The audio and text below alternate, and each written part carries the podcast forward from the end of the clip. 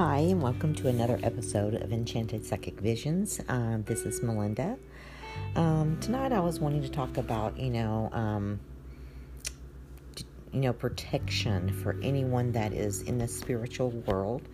Um, when I say that, I mean if you practice in cards, if you do mediumship, um, anything like that, uh, there's different things that you need to make sure that you do um, when you do this. Um, so, one of the things uh, that is good is to visualize, you know, um, a big bubble around you. But what I do is um, I imagine myself wearing a purple cloak. Uh, some people use golden, some use white. It's whatever color that feels good to you. And just envision that, and it's surrounding your whole body. It's got a hood. Um, you know, just, and then tell yourself that you're safe and protected. Uh, another thing that I've heard of some people doing, and and that's where they use swords. And um, so say you know it's like an actual sword. Uh, so what you do, you visualize the sword surrounding you, facing outwards, of course. Um, and I mean, you know, do them as many as you want. You can do 20, you can do 100. Uh, it's really up to you. And um, some people say they see them floating and swirling around them. Um, so it's really however you know that you want to do. Um, and some other people uh, visualize a sheet of steel. Uh, so, um, you know, that can be a pretty hard one. Um, so, you know, you just take and the way it was explained to me is that you envision steel surrounding all the way around you and it protects you. Um, some people use um, protection prayers, which I do. I do that a lot, which is very, very, very important. Um, now, make sure that you cut the cords. Um, and what this does, it releases and disconnects you from anything uh, that is not serving you. It's it's easy to do, um, but it can be very emotional at times. Um, so this is what I do when I cut my cords.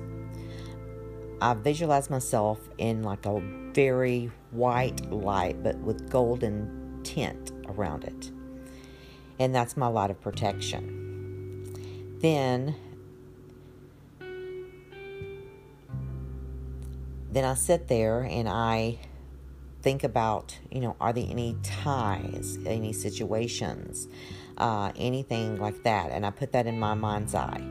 Then I allow those situations and people, um, and I look at them as ribbons, and uh, they're wrapped, you know, around me. So in my mind, I see this beautiful white light with golden tint, uh, and then an angel comes forward uh, and she come, you know, the angel comes right at me, and they and the angel has a sword in their hand. And then they, the angel walks up, and this is what all I visualize. The angel walks up, and she, and and the angel cuts the ribbon. So that is cutting the cords. Um, you're released. You know everything's good, and then you just need to take some time and there for a second and think thank the angel and then um, and then I would say a prayer. So you know, there's other things that you can do. Um, you know, there's there's all kinds of different things that um, we can do uh, to help us, but it's just very very important to listen to yourself and make sure you realize that cutting cords is very very essential it's very, very essential because without doing so, you are um, opening yourself up for attacks. Um, there's other things that I do. I do animal communication, and sometimes uh, the animal communication I do it with live animals and deceased animals. And uh, you know, there's a particular way that you go about, um, you know, doing that. Um, so I will get into that on a later episode. Uh, but I wanted to, you know, talk about that a little bit, talk about, you know, what things I do. Um, sometimes um, I, I will use a charm. A charm is very good. Um, of course, I use my Native American charms. Um, so it's whatever kind of charm that you feel that you feel connected to. And I can't stress that enough. Um, now, other things that I do, um, you know, I I really stay away from like Ouija boards and and that. That's just that's really asking for something very bad to come through, and we, we do not want that at all. Um, so, you know, there's different kinds of things. I use essential oils.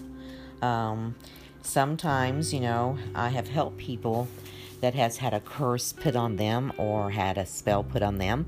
And, you know, I want to mention at this time, you know, a lot of people say, oh my gosh, you know witchcraft. Well, yeah, I do. Because why? It's not to practice in the dark. It's not to, you know, hurt or scare people because I believe harm no one. What I learned it for, and a lot of people don't understand this, is I learned it so I could help others that has that someone has put a curse on or a spell on. I can help them to remove that. Um, you know, the, it's sad when people look at witchcraft as as being um, something very evil or very bad. Yes, it can be used for that, but it can be used for good also. And that's you know hard for people to wrap around their their mind. Uh, but just know, uh, I do know witchcraft. I do, but it's not to put on anyone or harm anyone. It's to help do reversals for other people. And, you know, I, I've done those where I had someone come to, come to me and they're like, you know, my life was great and then over the last two three years it's just been spiraling i'm losing everything and then i start questioning well did you know anyone that uh, practiced in wicca or paganism or witchcraft in any way. And then they was like, oh, yeah, I do. Well, there we go. I'm like, okay, is your relationship still okay? And they're like, no, no, we got into this disagreement. And well, that person ended up putting something on that person. So I can remove those. So that's why I know about witchcraft.